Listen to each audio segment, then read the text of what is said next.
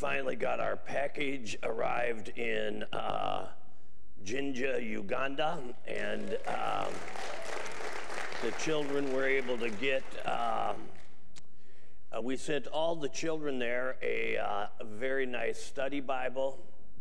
Uh, we sent all the children um, these T-shirts, the red and blue T-shirts, and uh, we sent them uh, some school supplies. And um, this is all possible because you gave uh, money to Prime the Pump, and it's. Uh,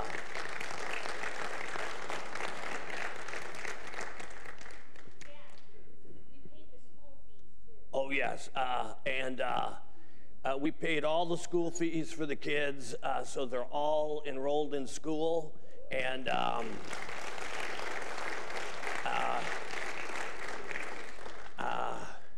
I want to say thank you. You're taking very good care of God's uh, orphan children, and I'm happy to be part of this church.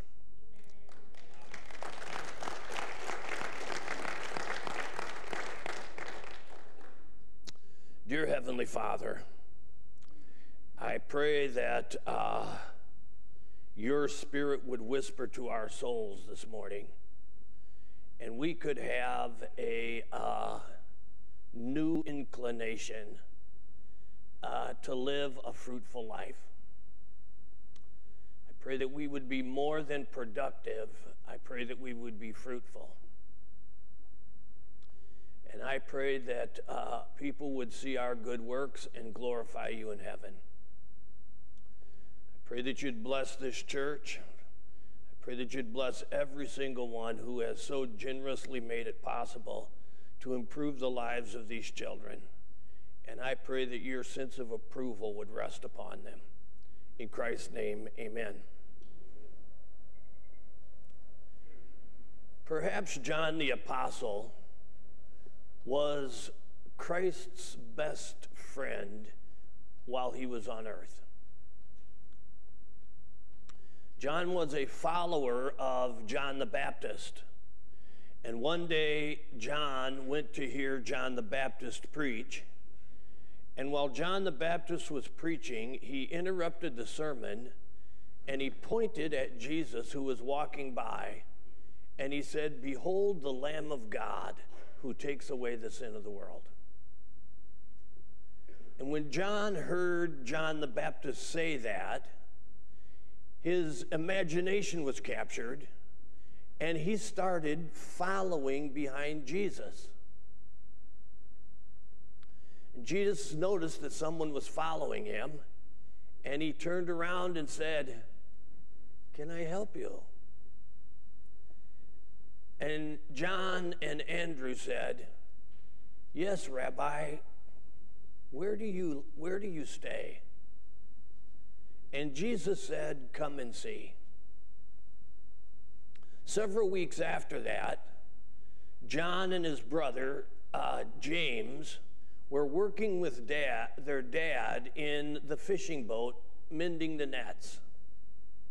And Jesus walked along the shore of the Sea of Galilee, and he walked up to John's boat, and he said, I want you to follow me.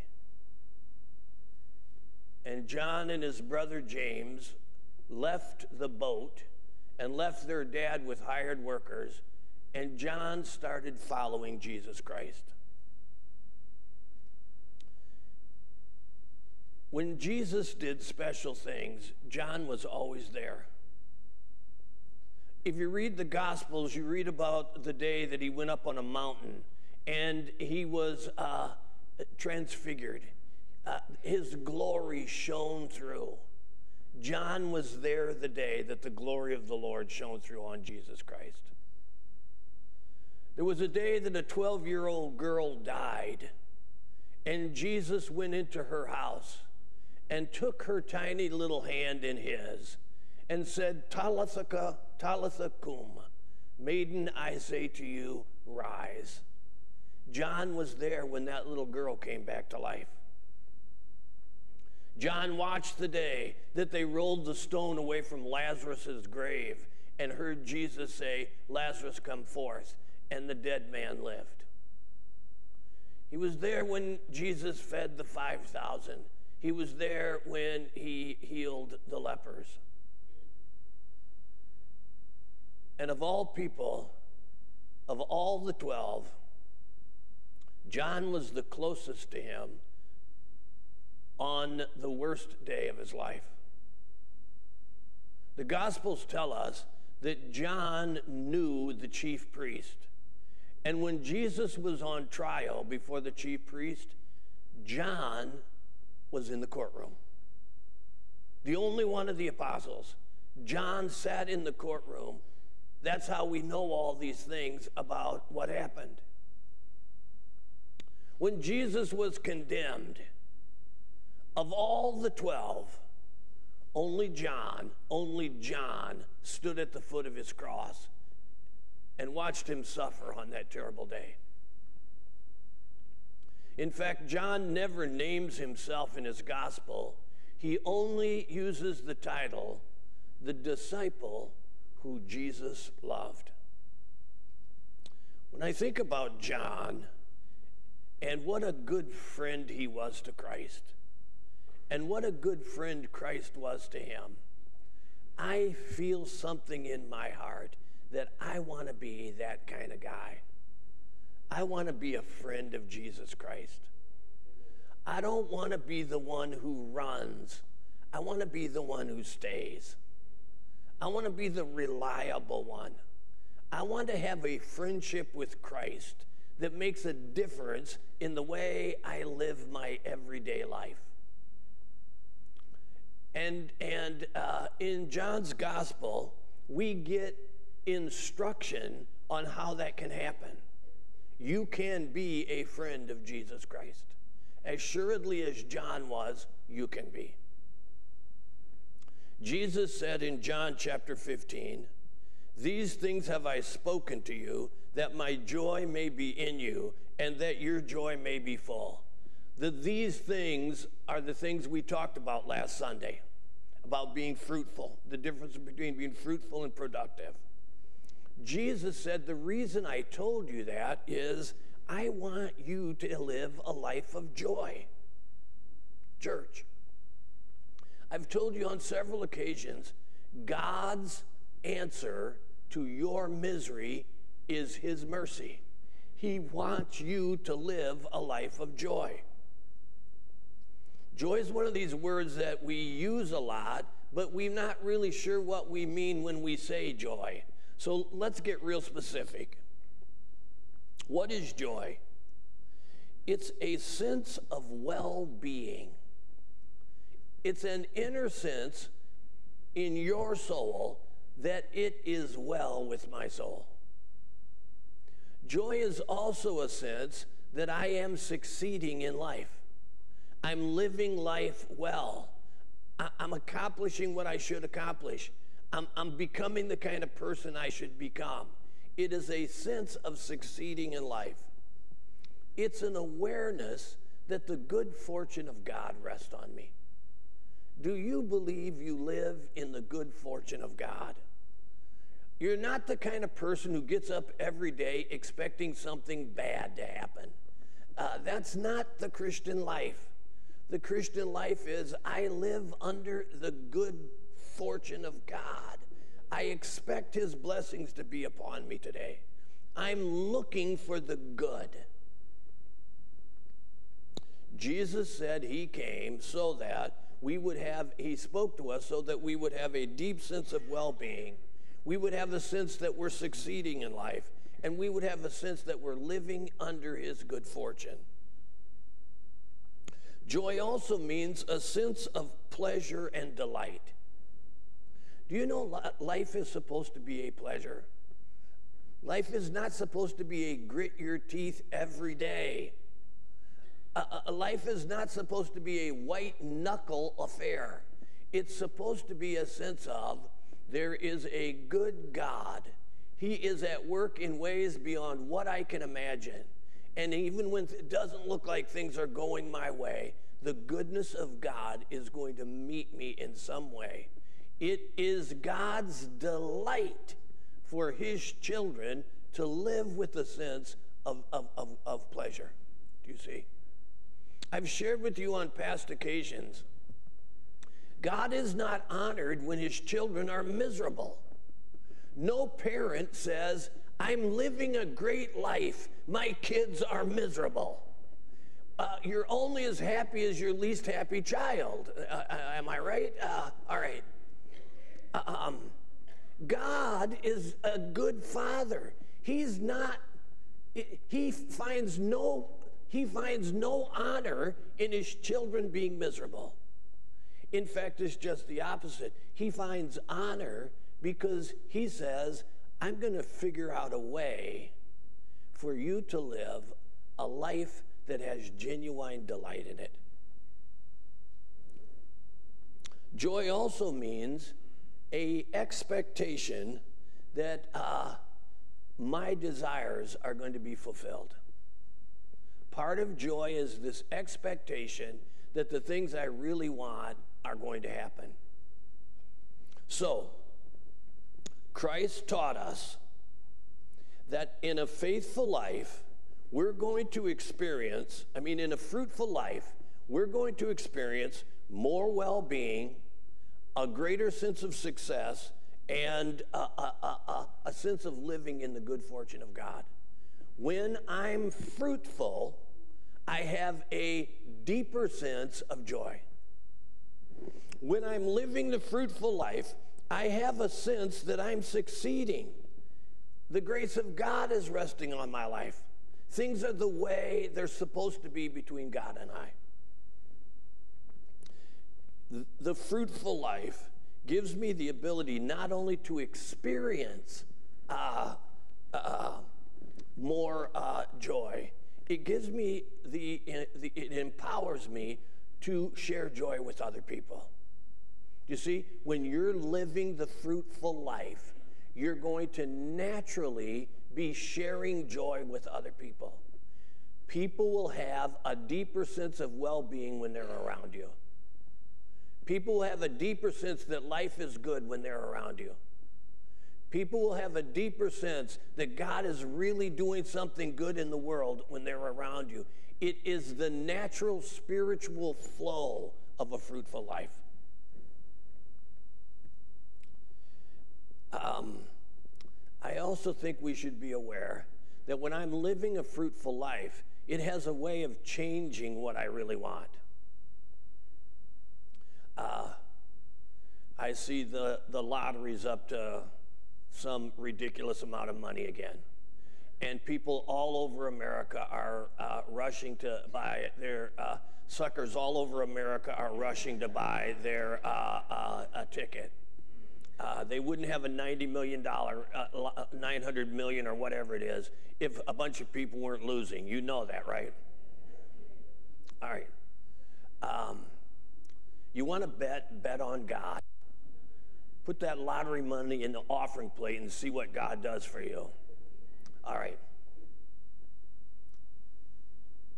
When my life is fruitful and I'm experiencing well being, joy, it has a way of changing what I really, really want.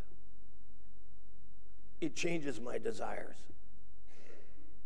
Uh, it changes what feels important and valuable to me. Church, uh, if I'm living a fruitful life, I value the love of my family more than I value winning the lottery.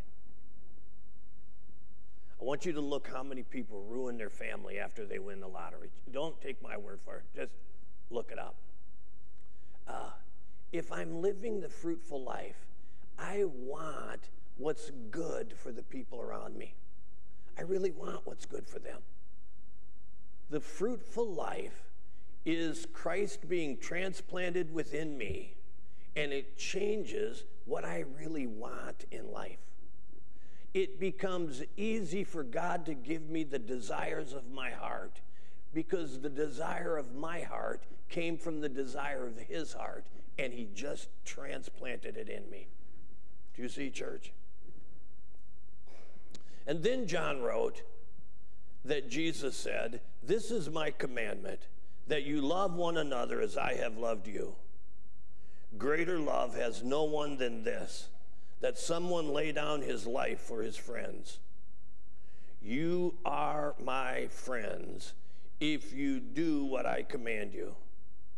No longer do I call you servants, for the servant does not know what his master is doing. But I call you friends, for all that I have heard from my Father, I have made known to you. In a fruitful life where Christ is being transplanted within us, the qualities of Christ are being transplanted within us. We move from a relationship of service to a relationship of friendship. Listen, I want to be a friend of Christ like John was. But listen what Jesus is saying. I want to be a friend of you more than you want to be a friend of me. Do you have the faith to believe that? Do you have the faith to believe that Christ really wants to be your friend more than you want to be his friend? Do you believe he has a greater longing for you than you have for him? Because I think often in our Christian lives, we think we're all on the wanting side and God's a little passive. In fact, it's just the opposite. Jesus said, I want to call you my friend. What does my friendship with God look like? If I say I want to be a friend of God, what should that look like? Well, John tells us in this passage.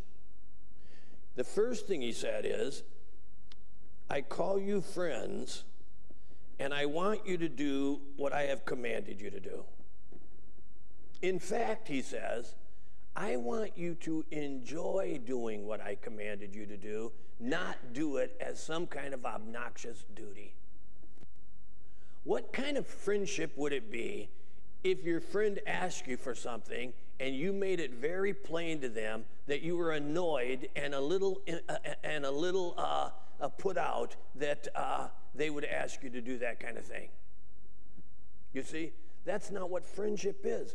Friendship's not about obligation and duty. Friendship is about, I enjoy your company. I enjoy doing this with you. Jesus said, if you want to be my friends, take a good look at your heart. And do you really enjoy doing what I ask you to do? This word for uh, command is used three times in this paragraph. Um, the first time is in verse 12, where Jesus said, This is my command that you love one another. The second time is here in verse 14, and the third time is going to show up in verse 17. I express my friendship with God not only by enjoying doing what He asked me to do, but I express my friendship to God by loving others because He loves them. If they are Christ's friends, and I'm Christ's friend, I owe him, I owe them the love of God. Now, I want to push on this word command for a minute because it sounds more harsh than it is. I might actually, I might actually translate, translate this word uh, to leave or give instructions.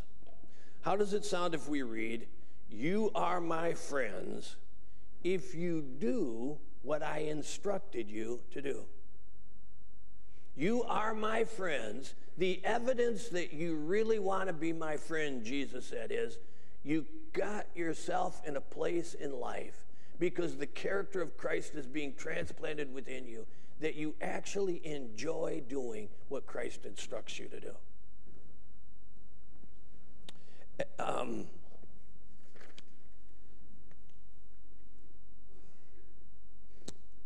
Jesus said in verse 17, this is the, this is the instruction I gave you that you love one another. In this life that we are aspiring to, this life where the qualities of Christ are in us, making us fruitful, then Christ says, you will find meaning in loving other people. In the fruitful life, I want to be Christ's friend, and the evidence that I want to be his friend is I actually find meaning in loving other people. As opposed to, I find meaning by loving myself and always thinking about myself and always worrying about what I'm going to get and all these other things. Christ said, it, when, uh, when He's being transplanted within us, I find meaning in life not by thinking about myself all the time, but actually by loving people around me. Do you see that's what Jesus himself does? If he's if his character is being formed in me, I'm going to be doing what he does. And what does Jesus do? He just loves I, don't, I, I, can't, I can't come with any adjectives. He just loves us ridiculously. He just loves with us with an inexplicable love. And Jesus said, if you want to be my friend, start examining how do you really love the people around you? Do you love people around you the way I want you to love them? Uh, brothers, I can tell you a good prayer to pray every day. I pray this prayer every day. Dear Father, help me love my wife today the way you want her to be loved. Brothers, uh, sisters, uh, uh, you might feel differently about your spouse if you prayed every morning, Dear Father, help me to love my husband today the way you want him to be loved. Parents, parents, Dear God, help me to love my kids today the way you want them to be loved. Uh, help me to love my uh, uh, neighbor the way you want them to be loved.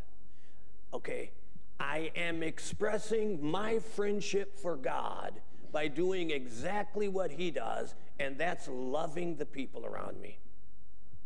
Could I remind you, the Bible tells us that if you don't love the people you can see, you have deceived yourself that you love God who you can't see. Do you hear me, brothers and sisters? If you don't love the people you can see, you are deceiving yourself when you say, I love God who I can't see. On the other hand, when I love the people around me the way God wants them to be loved, do you see? God says, that's what my friends do. I recognize you as my friend. That's exactly what my friends do. Let's talk about Christ being transplanted in us. Galatians 5:22. The fruit of the spirit is love, joy, peace, patience, kindness, goodness, faithfulness, gentleness, and self-control. If Christ is being transplanted in me, I find that I love in a better way because I'm loving the way Christ, who is, is within me, loves if I'm loving the way Christ loves, it's an evidence that I am his friend. The second fruit of the Spirit, joy. We just talked about it. Well being, a sense of succeeding in life, a sense of pleasure with uh, living. When Christ's joy is being formed in me, I have a greater sense of joy in life. And when I'm sharing that joy in life with others, Christ says, that's exactly what my friends do. I recognize you are my friend because I see love, joy, peace, patience, kindness, goodness, faithfulness, gentleness, and self control in you. All right. Let's all do, let's all do a, a, a life check. I want you to think about your best day last week, whatever it was, uh, if you can remember it. What was your best day last week? Uh, what, what happened that made it your best day? Now, I want to think about, I want you to think about what kind of person were you on the best day you had last week? Uh, what kind of attitude did you have? Uh, on your best day, did the people around you feel loved? On your best day, did you share a sense of joy with the people around you? On your best day, did you have a sense of peace? See, here's what I think. If you would check your life on your best days, these qualities are dominant in your life. Now, think about your worst day. Think about the day that you uh, want a mulligan on, and uh, I want a do over on that day. Uh, uh, think about what, quali- what lack of qualities were in your life. On your worst day, I bet you didn't feel very loving. On your worst day, I bet you didn't have much joy. On your worst day, you weren't very peaceful and there wasn't much peace around you. Do you see? If I really if I really put this to the test, if I take it out of the realm of being abstract and I really put it to the test, my life proves that when I'm being fruitful and I'm living in a rich friendship with God, I live a better quality of life. I enjoy life more. There's more pleasure in life. When Christ is not being formed in me and Mr. Ugly is driving the bus, those are not fun days. Those are not days that we look back on and say, ooh, that was awesome. Friendship with God change it's a game changer. It literally changes the way I experience life and the people around me experience life. Then Jesus said, I want you to know what God's friendship with you looks like. Your friendship with God looks like you're living out of these qualities that are transplanted in you by Christ. Now, what does his friendship with you look like? Jesus said, I no longer call you slaves because a slave does not know what his Lord does. I have called you friends because all that I hear from my Father I make known to you. Because Christ is being transplanted within us, we live in the realm of providence. I want to talk to you about this. Uh, providence is the belief God is at work in the world minute by minute for an eternal purpose in ways that I recognize God is at work in the world, in ways that I don't recognize. God is not uh, napping in heaven. He is providentially directing history toward his uh, grand purpose. Uh, when I am a friend of God, God invites me to live in the world in the realm of providence. God said, I'm going to share with you what's going on. I'm going to make known to you what, what I, what's going on.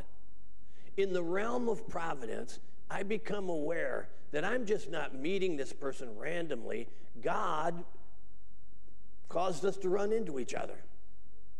And God is going to do something interesting by me meeting this person. God's not asking me randomly to go do stuff. God is directing me because He's already transplanted within me things that He wants to share with other people. Uh, the Holy Spirit's not whispering you to give that person a call uh, for no reason at all. You're living in the realm of providence.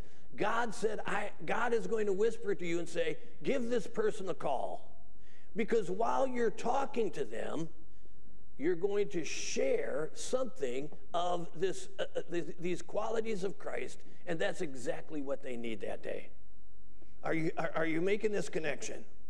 When, I, when, I, when God shows that He's my friend by inviting me to live in the realm of providence, and then day by day, He whispers to me and says, I'd like you to do this, I'd like you to do that.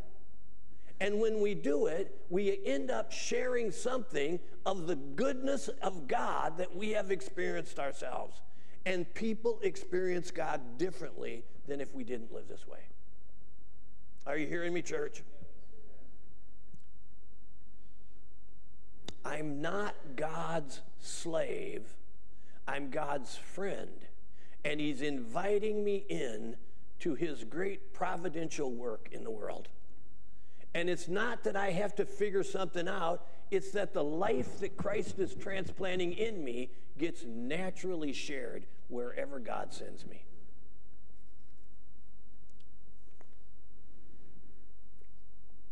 And then Jesus said, You did not choose me, but I chose you and appointed you, that you should go and bear fruit, and that your fruit should abide, so that whatever you ask the Father in my name, he may give it to you.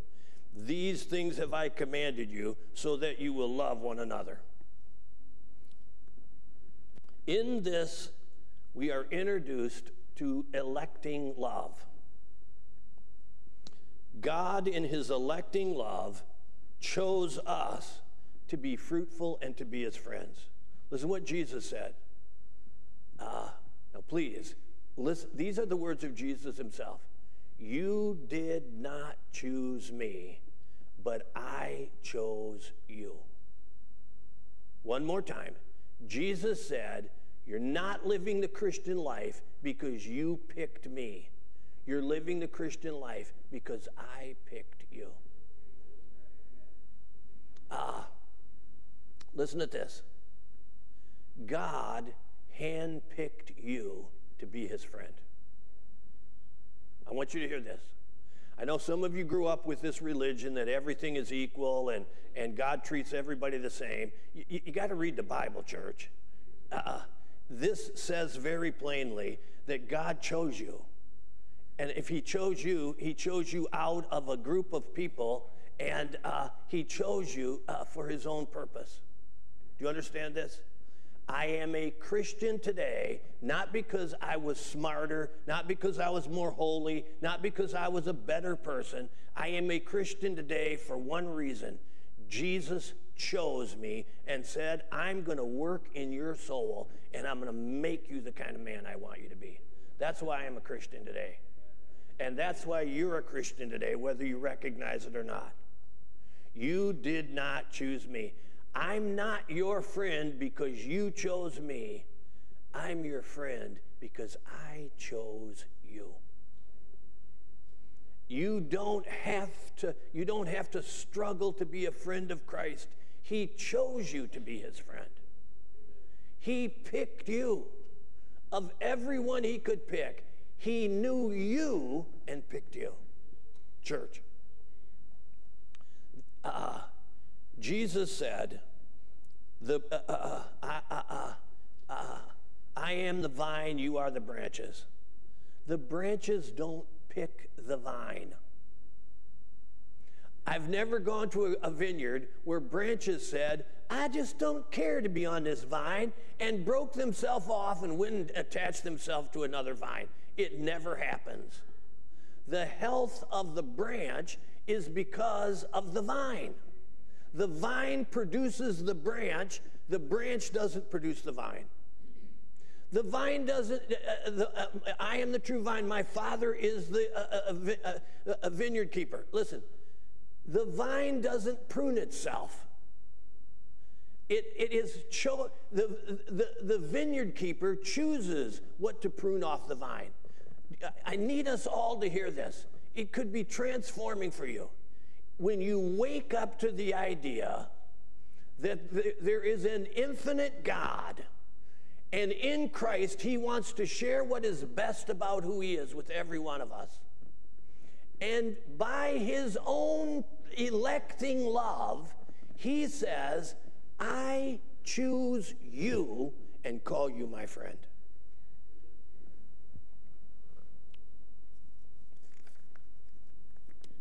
Ephesians 1 4. Even as he chose us in Christ before the foundation of the world, that we should be holy and blameless before him in love. This is what the Apostle Paul says. Before God created any of this, he envisioned who you were, and in his electing love, he said, I choose you to be my friend. And part of being friends of God means He's going to make us holy and blameless before Him in love. John Calvin wrote, The end of the gospel is to render us eventually comfortable to God. What is all this about? God chose us and He works in our lives so we become the kind of people He's comfortable of being around. You spend more time with friends you are comfortable with than people you are uncomfortable with. Hmm? Uh, you try to figure out how to get out of being around people you're not comfortable with. But friends, you look forward to spending time with them. You're more comfortable with them. Calvin has it absolutely right.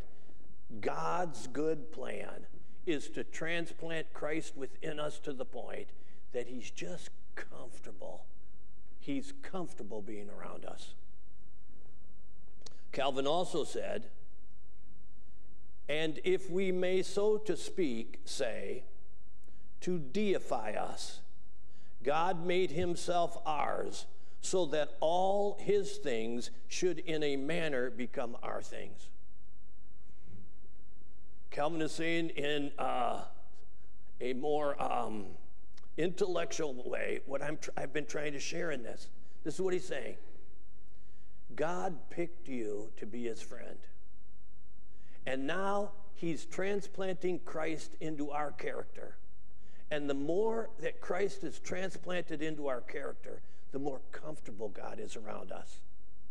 The more Christ is transplanted into our character, the more we are, we are like his divine nature.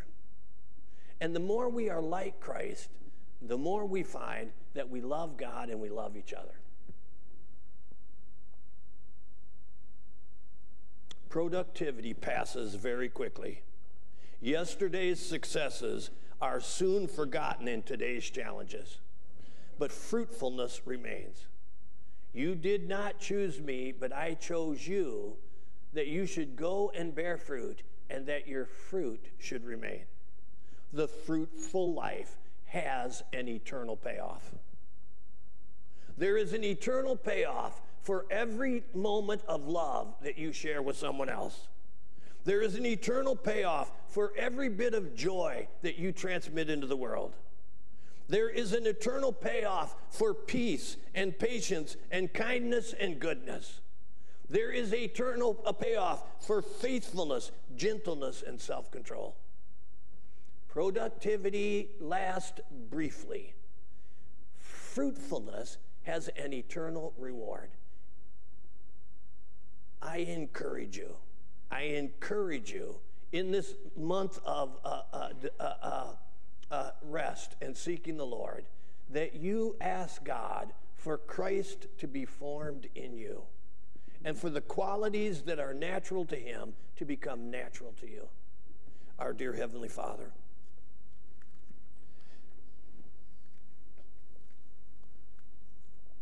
I find in my heart I do want to be your friend.